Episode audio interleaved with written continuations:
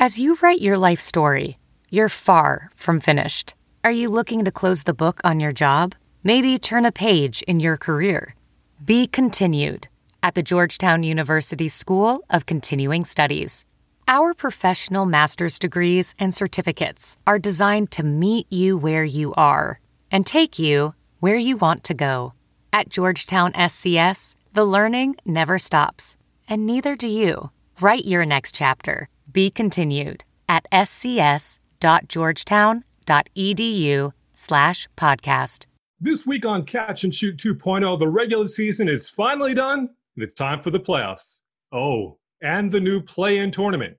We'll preview all of the postseason action and look back at the special weekend with the Basketball Hall of Fame with someone who covers the league 365. But first, Darlene, get us started. Catch and Shoot 2.0 is a presentation of Pure Hoops Media. Catch and Shoot 2.0 goes well with both red and white and is perfect with the workout of your choice.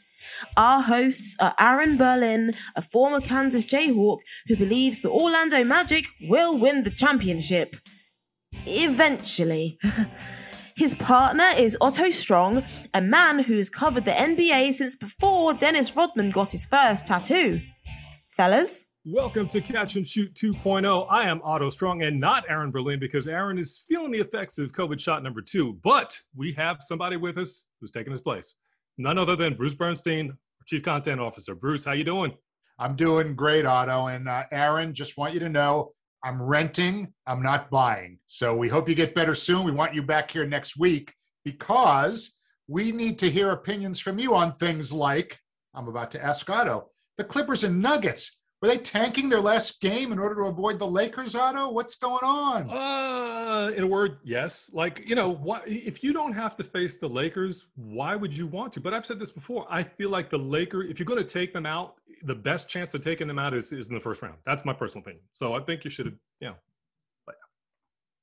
As as the great basketball coach Avery Johnson told me one time, home court advantage really is something you shouldn't be too concerned with because if you're a championship team, and I'm not going to try and do my Avery imitation because none of them are any good, but if you're not a championship team, you know, a championship team doesn't worry about winning a road game in the playoffs. You're going to have to beat these people eventually, right? So uh, I agree with you, Otto. I think uh, why avoid them now? You know, you can pay me now or pay me later. Exactly. Speaking speaking of which, uh, down in Miami, they're looking for some payback too, or maybe the team they're playing is looking for some payback. But the OG of the Miami Heat, Udonis Haslem, well, how would you describe his debut this past weekend?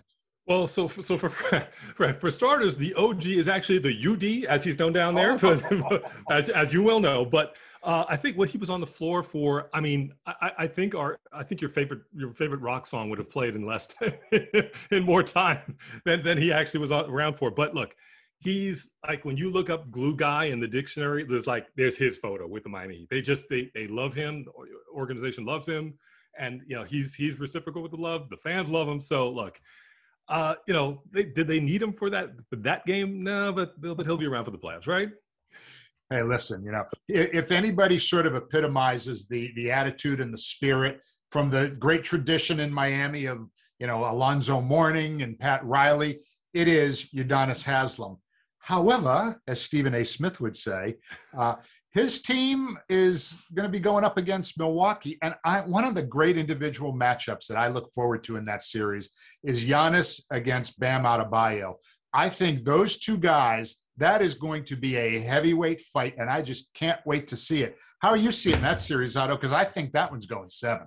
So, I mean, I'm going to agree with you because, like, it feels like you've got some series that, that you've you've already kind of like kind of penciled some teams in like Brooklyn Nets. You've already kind of penciled them into the second round. And then you've got the Rock'em Sock'em Robot series, which is like gonna be this. It, it, just feels like, you know, they're gonna be throwing haymakers, you know, not obviously not in the Udonis Haslem sense necessarily, but yeah, true, you never know. But in the basketball sense, it feels like they're gonna be trading blows. Um, and this one could easily go seven. Um, and I look, I, would I'd like to I'd like to say that Milwaukee's kind of figured some things out and they're they're going to emerge because if they don't, they oh wow, I can't imagine what that offseason is going to be like up there if they don't. How are you seeing that?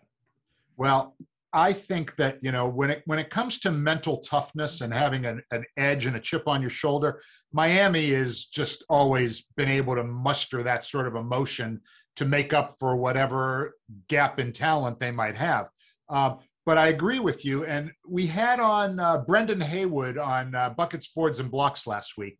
And he was saying that if Milwaukee doesn't at least win two playoff series, in other words, make it to the Eastern Conference Finals, he didn't say win the East, but make it to the Eastern. He said Mike Budenholzer is probably going to be gone. So, uh, you know, uh, if you're a real estate agent in Milwaukee, keep your eye on that series. There might be some listings coming on the market, uh, coming in the market soon.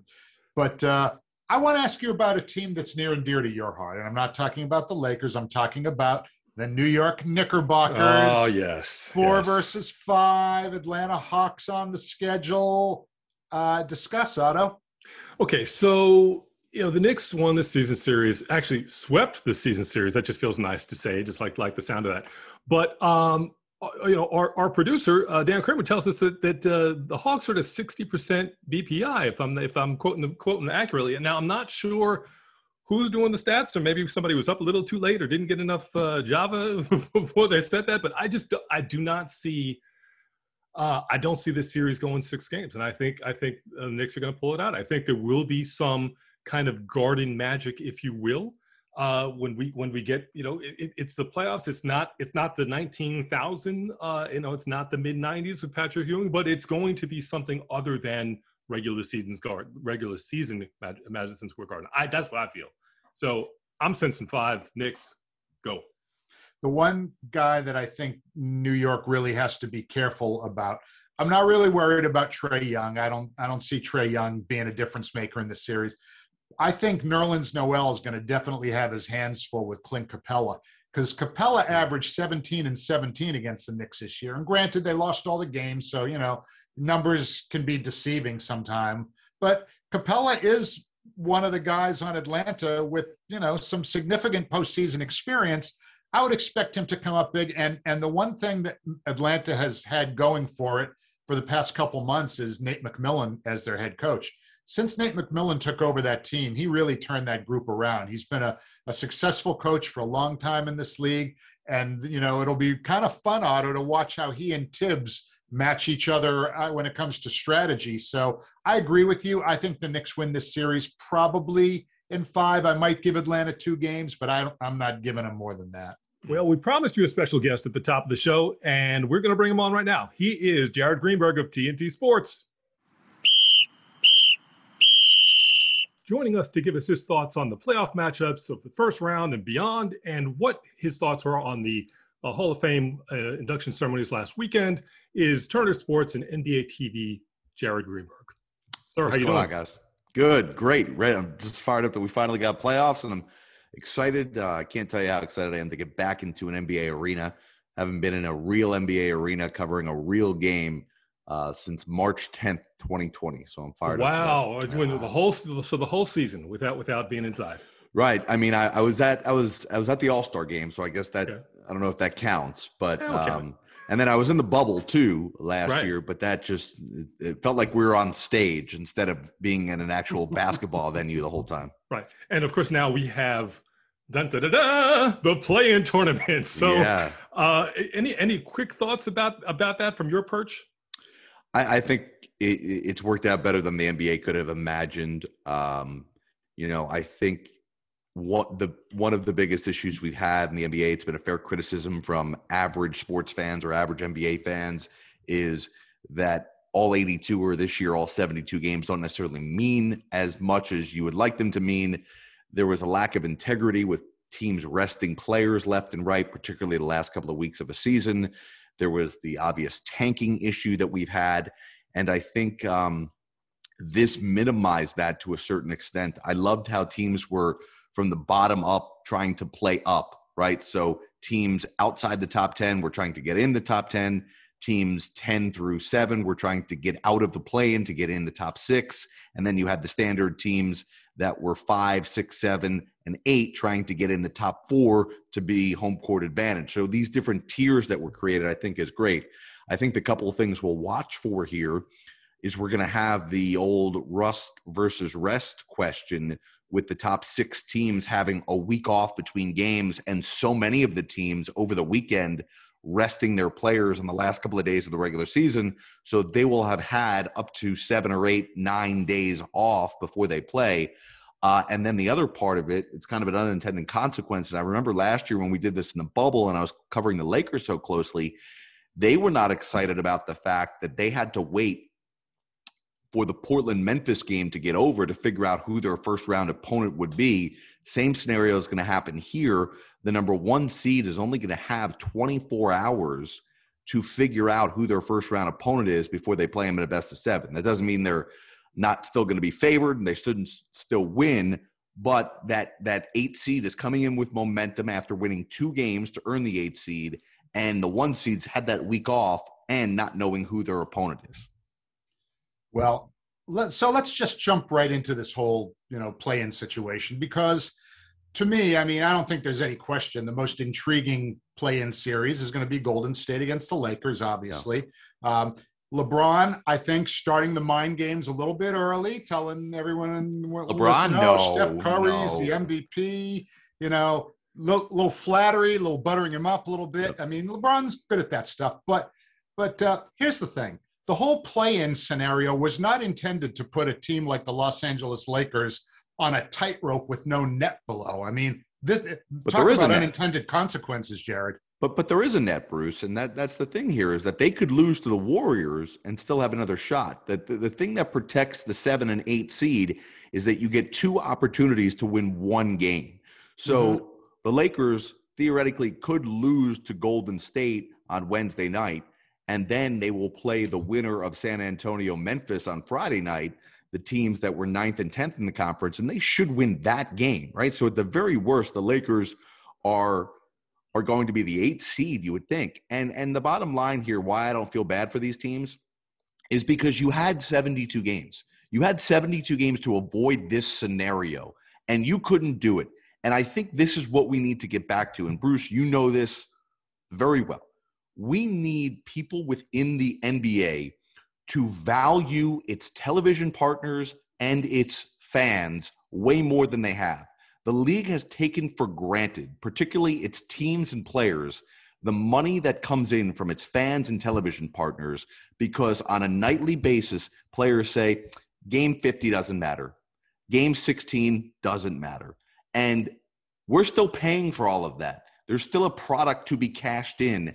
And I think at some point that well is going to run dry if we continue to devalue the regular season the way we have.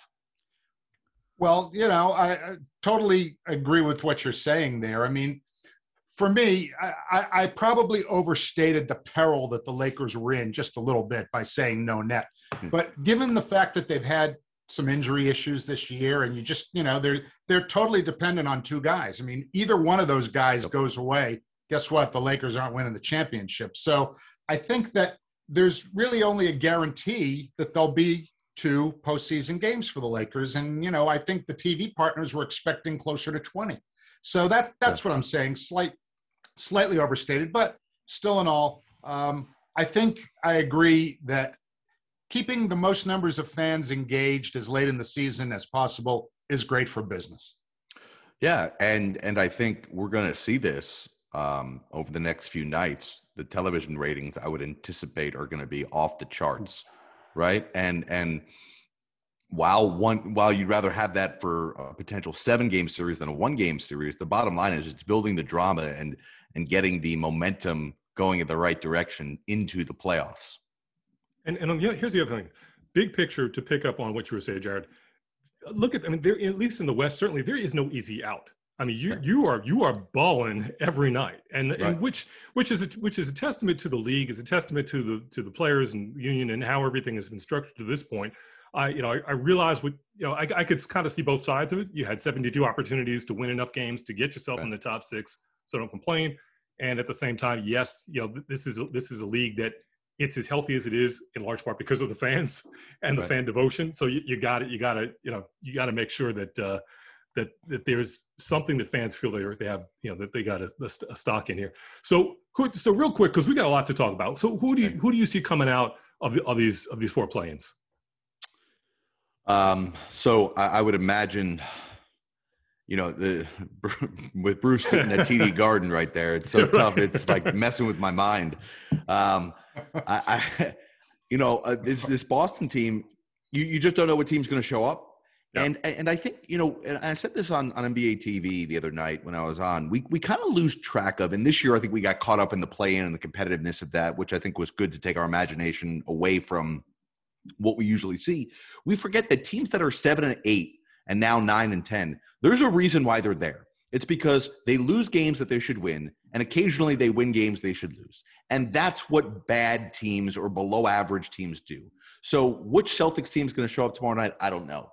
The thing that I do know uh, about that particular game, uh, Wizards Celtics, is that whatever Russell Westbrook we see in the regular season typically is not the guy who shows up in the postseason.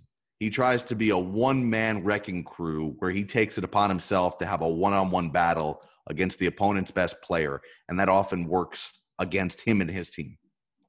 With Bradley Beal being injured as well, I think that's a problem. Boston should win this game uh, on Tuesday night. But we've said that probably 50 other times this year that Boston has lost. So I would say I'm still going to go with Boston, even though I know I'm probably going to be wrong about it. Uh, I would say Charlotte will beat Indiana because they're a mess, and their injury report just came out right before we came on the air. And Indiana may not have some of its best players for this game. And then in the West, I'm taking the Lakers over the Warriors because uh, I think LeBron's setting us up. I think he's his ankle is fine. I think that he's, you know, buttering up, as Bruce said, Steph. And then I would take Memphis over San Antonio. And then, and then coming and then coming out, you know, for the eight for the eight spot. Right. For the eight spot, I would say the Warriors will beat Memphis again. Uh, and then I would say um, I'll say Charlotte. Charlotte will be Washington. All right. You know, it's funny because the the the let I, I'm assuming the Lakers are going to end up with the seven as well which means that the you know Phoenix Suns, as wonderful as their season has been, and and it, has been probably the best story in the NBA, maybe along with the Knicks this year. Yep. Um, what a nightmare to have that season in first round. Guess what? You're getting LeBron, and you're getting AD, and you're getting a whole lot of trouble as a two seed. No question. I think that that adds all much more intrigue to it as well. Um, and it's so funny that you know we all deal on on social media or in in the podcast world with with fans and and homers who who just want respect for their team. And i think it's so funny in pro sports when we we demand respect for a certain market or a certain team. It's so different than college sports right? In college sports you're worried about how you're ranked what what the what the polls are going to say about you. In pro sports it's as simple as going out into the field or the court and winning. And teams like Phoenix and Utah all year long have been saying, You're not paying attention to us. You don't think we're good enough. You don't realize such and such about such and such. And I always just throw up my hand and say, Okay, that, that you will have your opportunity to show all of us that we missed the boat on you because once you are a top two seed in your conference, you simply raise the bar of expectation, not for your internal fan base, but for all of us out there. And oftentimes it becomes a be careful what you wish for scenario for a lot of these teams. So similarly, uh, you know, I'm, I'm the sports editor down Fort Worth Star Telegram, and, and the local team, the Dallas Mavericks, have drawn the Clippers again, which uh, you know it's just going to. I feel like it's really going to be a tough out for them. Um, how, how how you how you think that one's going to go? Yeah, I think I, am actually higher on the Clippers than, than I thought I would be at this point. You know, mm-hmm. when we entered, uh, it's tough to compare year over year because of just how weird last year was with the stoppage and then going into the bubble. But mm-hmm. if we just take when we entered the playoffs, I would have bet my mortgage uh, that the Clippers were going to the NBA Finals representing the Western Conference. I just thought that they were so talented. Right. I thought that they would work out. Um, but and, and there's not much that that makes me believe after watching them this year that I feel like they have that magic that I thought they had. But I also feel like maybe they've talked less this year, and maybe that that will lead to greater success. Um, I, I just feel like Paul George is playing some of the best basketball of his career that really people are overlooking because they want to they want to throw shade at him for what he's not done in the playoffs and ultimately yes that that could come back to bite him if he again ha- is absent in the playoffs but uh, he's been playing great. Uh, Kawhi when healthy has been great. And I think they they have some obvious holes but I think every team in the Western Conference has some obvious holes. But yes I, th- I think the Clippers come out uh, against the Mavs. I can't wait to see how Patrick Beverley and Rondo attempt to take Luka out of his game because oh, yeah. we know Luka, as great as he is, has a tendency to every so often, you know, lose a little bit of emotional control. And those are two of the best instigators in the entire NBA. Bruce, such a good point. I've been talking about this with a lot of people recently. It's really becoming annoying to watch. Um, you know, it's funny. Uh, speaking with my mother the other day, who's just like a casual NBA fan, and her favorite player is Luka Doncic. She just loves how exciting he is at games, how uh, boisterous he is, how emotional he is, how much fun he is, how great he is. But it's also becoming uh, like watching a little kid who doesn't get his way. He throws a temper tantrum at least once a mm-hmm. game. And remember, he was on now the the the, the technical and flagrant fouls start over once the playoffs begin. Everybody starts mm-hmm. with zero. But Luka was one technical foul away in the regular season from drawing an automatic one game suspension, and those were very much earned. He probably could have gotten a few more along the way.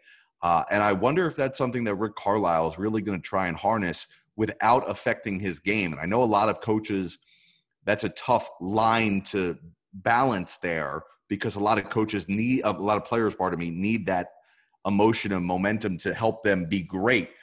But but Luka's having an issue with the refs, and it's almost every possession now where he's looking for a call, and then when he doesn't get his way, he oftentimes commits a silly foul back down the other end, or doesn't come back down the other end to defend.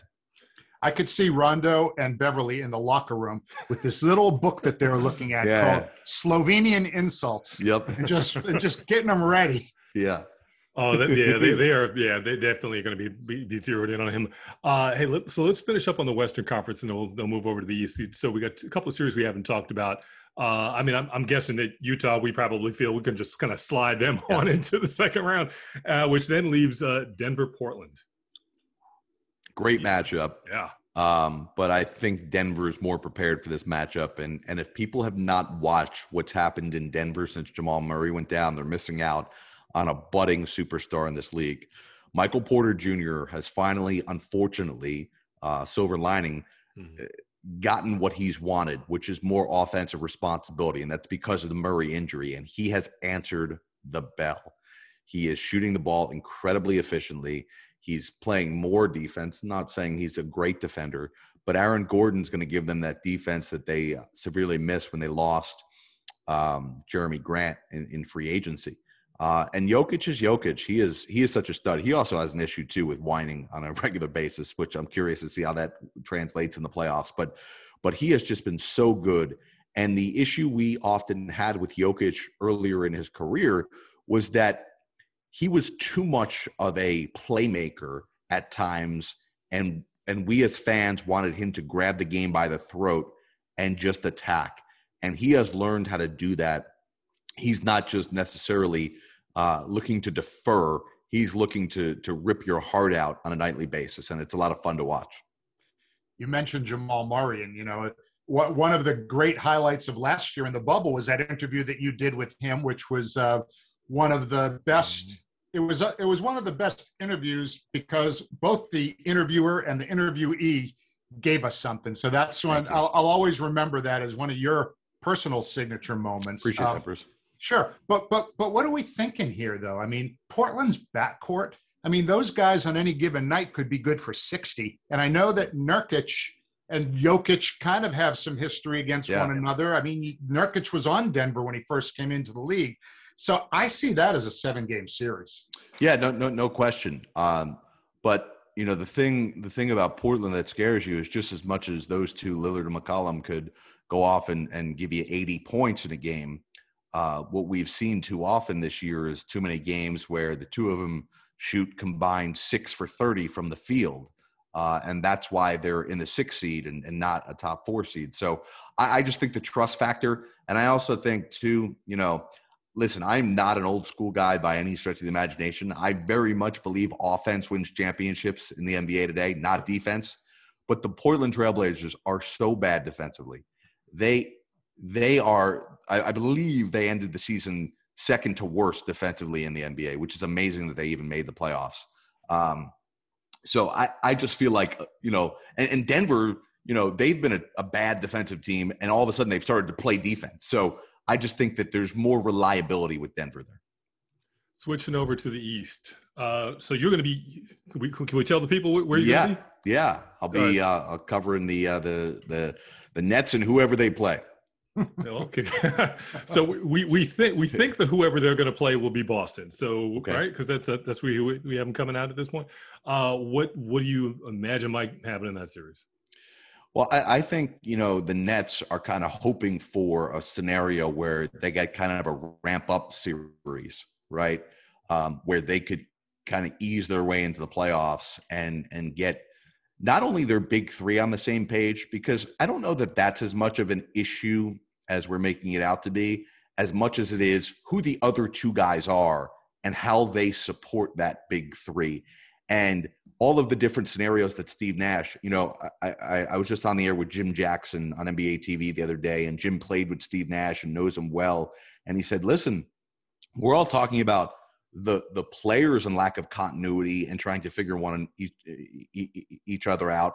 But what about the first year head coach hmm. who has to balance all this talent and yeah, the Nets are incredibly deep, and, and even guys like Mike James, who they signed from Europe, has been really, really good and, and could give them some really important minutes in the playoffs.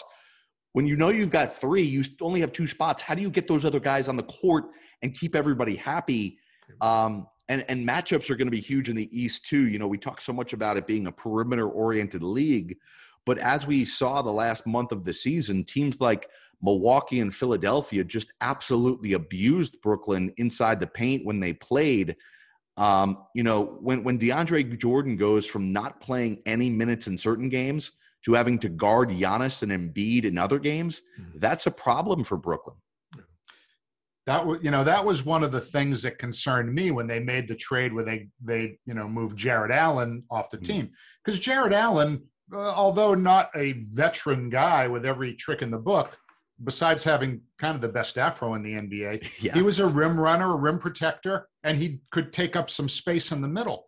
Jeff Green isn't going to be doing that for those guys. And, you know, DeAndre Jordan, as you said, I mean, is not the guy from three, four years ago. So for me, Brooklyn's going to have to average 125 no matter who they play to, to, to move on. But I think they would much rather see Boston than Washington because, you know, Russell Westbrook's so great, isn't he, Jared? listen, listen. I, I, won't take anything away from Westbrook. He has had a unbelievable last couple of months. Uh, what bothers me about Russell Westbrook is just his his awareness, um, being alert of time and situation in games and series in big moments. And you know, we saw it. we we saw him do this in in Houston last year too. Uh, at times where he during regular season games is okay with deferring and not taking wild shots. And then as soon as it comes to crunch time, all of a sudden he forgets that you don't have to take a 30 foot jumper with 17 seconds on the shot clock, right? You don't need to force a pass, um, you know, three quarters of the court down the court and turn it over. You don't need to go one on one with Damian Lillard on a regular basis, even though he's a bad defender, because ultimately, um, you know, you, you're you're not the best scorer on your team, and I think that's what happens in playoffs that, that sometimes gets him out of his game. Uh, so we're gonna we're gonna we, are trying to cram a lot in here, so we're gonna kind of say that that uh, Philly's gonna move on.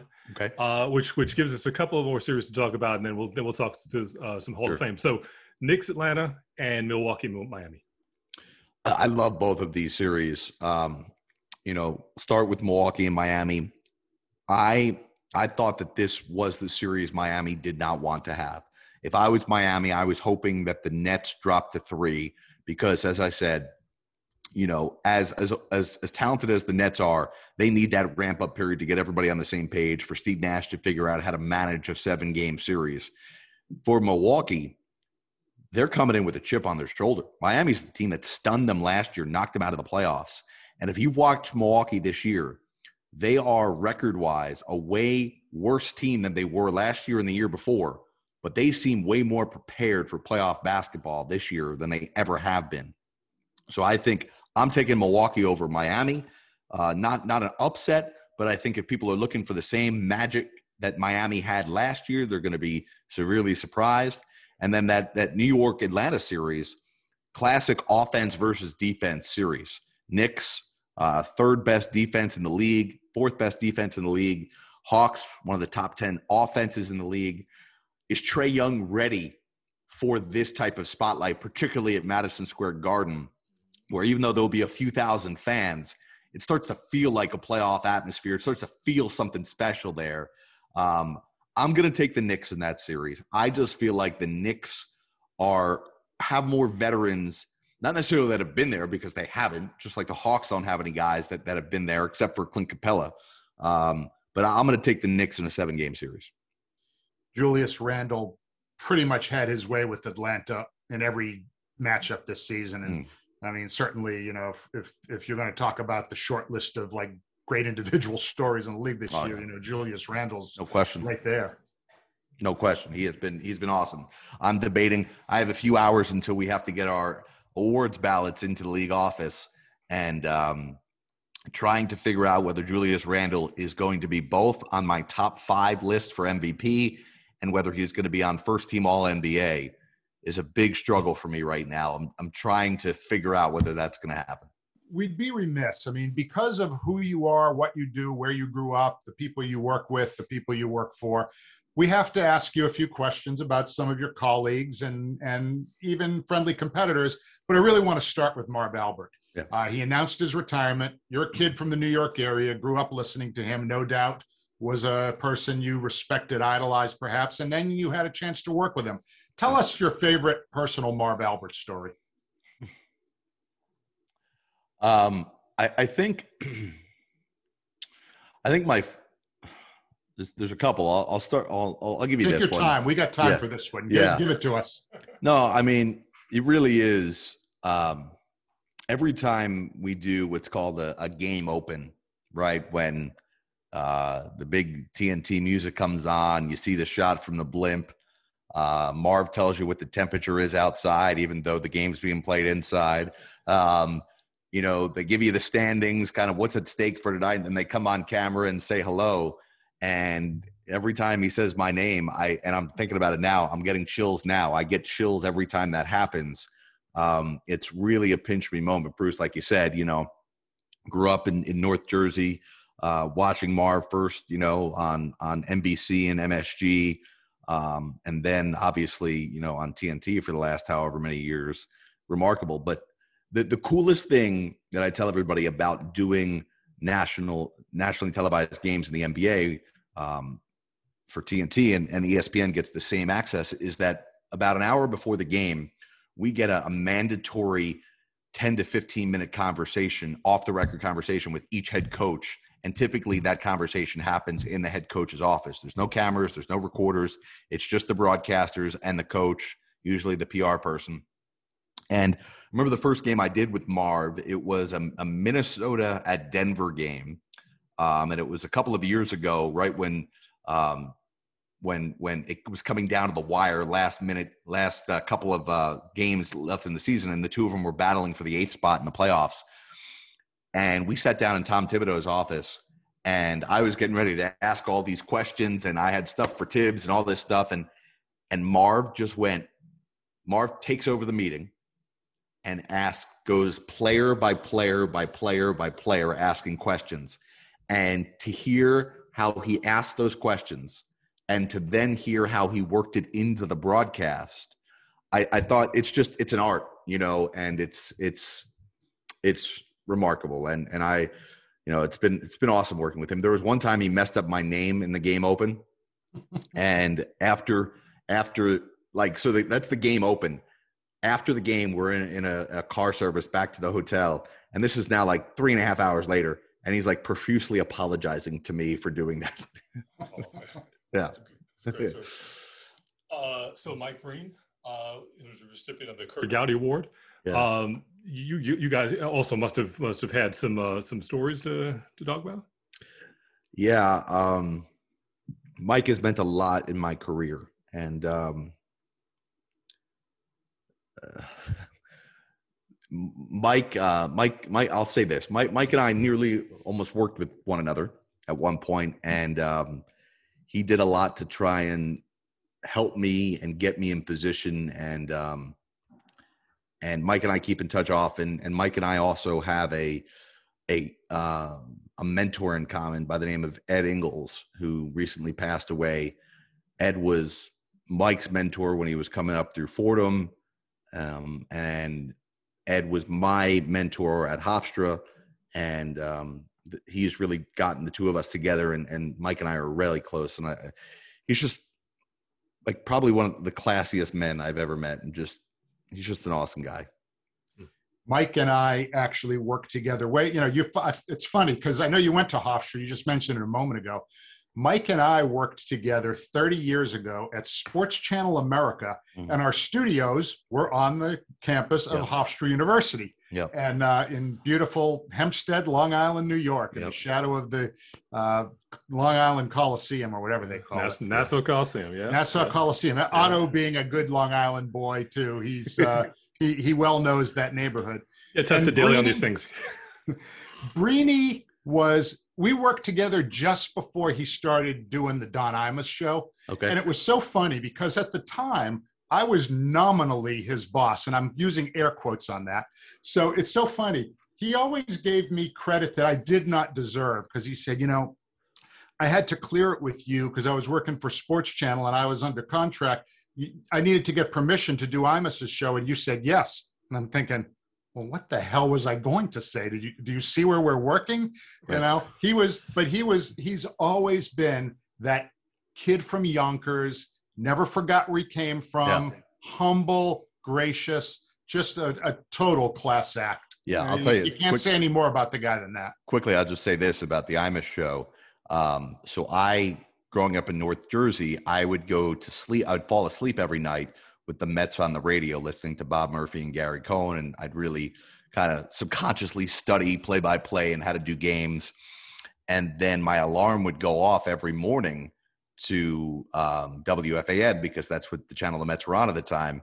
And I'd wake up every morning to get ready for school, middle school and high school, to Imus back when he was still on WFAN and hearing Breen do those sports updates. That's obviously how I was first introduced to him.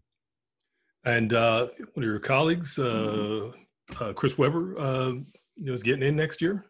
Yeah, it's I I, I like I'm still angry that he's not in already. And I know we need to get over Mhm. that. We need to just Mhm. celebrate that he is in. Um and and I hate I, I hate to to crap on anybody else's parade, right? This is not about, you know, pooping on anybody else's resume.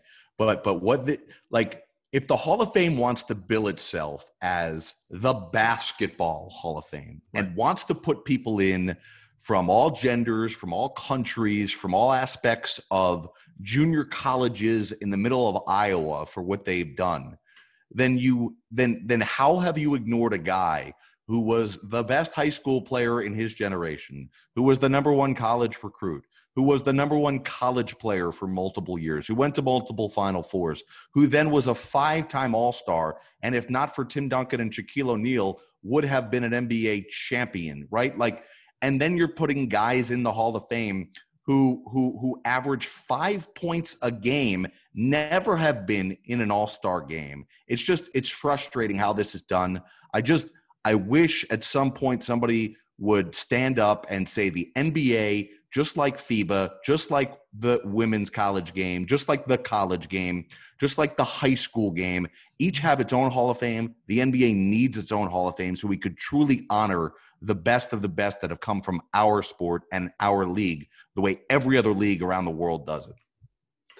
I, Bruce, I don't know about you, but I don't think we can add anything to that because I, I feel like we just put the hammer down. That's a drop the mic right there, Jared.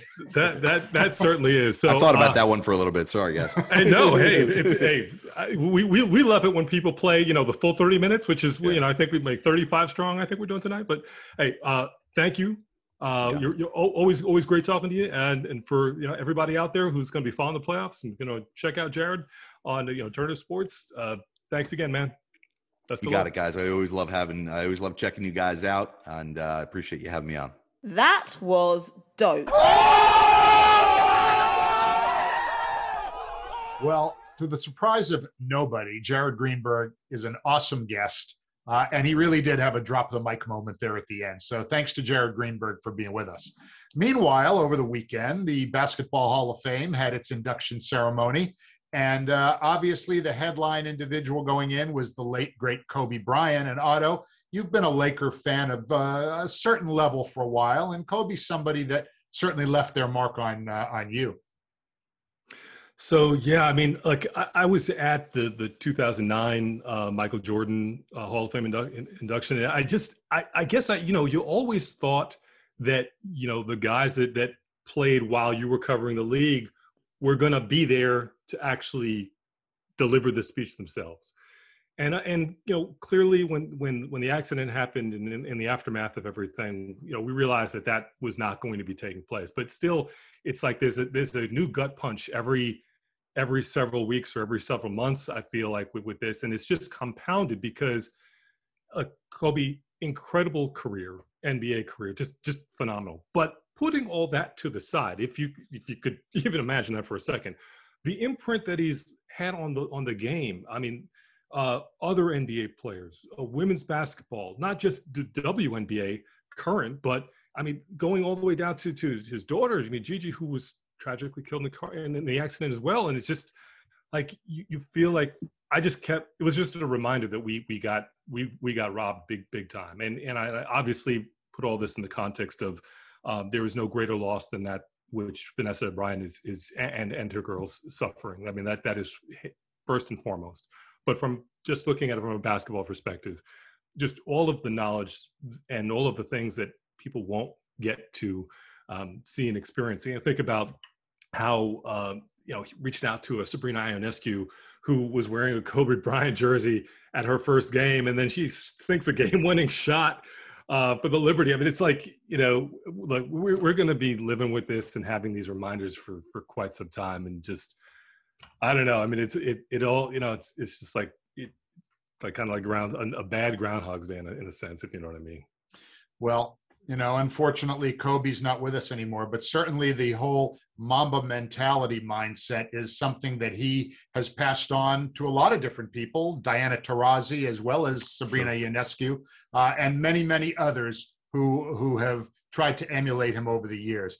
And you know, it's funny. Uh, Kobe had five rings, and uh, another fellow who went into the Hall of Fame this past weekend also had five rings. Uh, that would be Tim Duncan of the San Antonio Spurs, and he surprised a lot of people, I think, with uh, his speech on the podium. But it's funny. I've had the good luck in my lifetime to be friends with several of his former teammates. Um, you know, Bruce Bowen, Sean Elliott, Avery Johnson, and I would all, often ask those guys about Timmy. Uh, because you know, being a member of the media and having covered the NBA for all these many years, you know, Tim was always very much kind of like, you know, keeping the media at a distance. He did what he had to do, but he really didn't do a, anything more than what he was obligated to do. And that would be a disappointment to guys like you and I who would cover him. And, you know, he was a little bit of an enigma in a lot of ways, although, um, you know, people who speak less and let their actions, you know, uh, define them tend to be that way. But one of the things that all those former teammates of his told me, Otto, was that Tim is really funny. He's a hilarious guy. He's a great guy. He's not this sort of introverted, kind of, you know, reticent sort of personality. He's a ball buster, right? And uh, it, it, it's good that, uh, you know, I, I know he dropped a few little ones along the way, but uh, it's always great when, you know, I, you, you mentioned the 2009 ceremony, right? I was there too. Do you remember the John Stockton speech at that? Yeah. That was unbelievable because Yeah. Stockton was like Timmy. He didn't really Yeah. say much to the media. He didn't really like to, but oh my God, when it came time to open that bag, it all came out. So it's good that people got to see a little bit of a glimpse of a, a glimpse of, of Tim Otto. Yeah, no, I it, yeah that was that was a, a special night, and and you're always always kind of think like as as as folks who cover, you know, we we have a certain level of access, and you know, thinking about the fans who don't, kind of this is this is their moment to kind of have have that interaction and kind of see that. So I'm I'm happy that uh, that TD was able to to uh, you know put put a little show on for for the for the fans, and uh, and uh, and next year we're going to look forward to uh, Paul Pierce and uh, Chris Webber and Ben Wallace. Well, look, Ben, I, I kind of look at Ben kind of the same way I look at Dennis Rodman, right? I mean, he he was a championship contributor because of defense and rebounding and toughness. Uh, and of course, Rodman, I think, had five rings, right? Two with Detroit and three with uh, Chicago. And Ben had one, although he played in the playoffs uh, many, many times. Uh, and really, was there a scarier guy on the court than Ben Wallace in his day? I mean, he was the kind of guy that he he used to have like these gigantic arms, okay, Yeah, and he used to put like those bands around Yeah. him, which Yeah. made him look even more like Popeye. yeah, and I was thinking to myself, I wouldn't go driving to the hoop if that guy was standing there. I think the band should be in the Hall of Fame. That's, that's I'm just I'm just saying, you know. And Paul Pierce, well, he's a special player in the in my personal history. But um, look, and Chris Webber, I think Jared did a really good job, kind of explaining his feelings on Chris Webber, a, a friend of his, a colleague, a former colleague at Turner. So, uh, congratulations to all of them. I mean, they were all memorable, wonderful players who entertained us and played some great ball, right, Otto? Absolutely, absolutely. All right, let's go. Time to stick the landing. All right, it's about that time. Ready to wrap things up for this week. Thank you once again to Jared Greenberg of Turner Sports, one of the bright voices of the NBA and somebody that we always enjoy seeing his interviews during the game. So thanks, uh, Jared, for coming on with us to preview the playoffs and share some thoughts on the Hall of Fame. Thank you to our producer, Daniel Kramer, and to our editor, Kristen Woolley.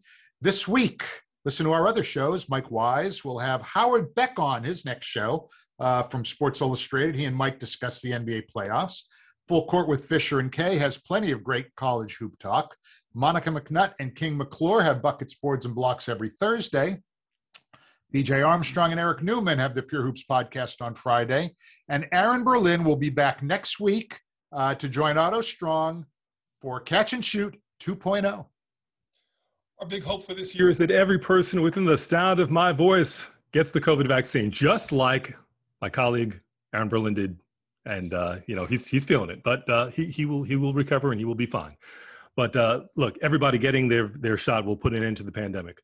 But uh, as you know, we were we're not there yet. So protect yourself and others by wearing a mask, wash your hands, and maintain that social distance that's so important. Uh, please don't forget the medical professionals and other frontline workers who are doing their best to keep us safe during this uh, pandemic.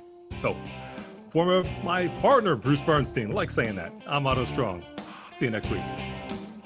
Catch and Shoot 2.0 is a presentation of Pure Hoops Media.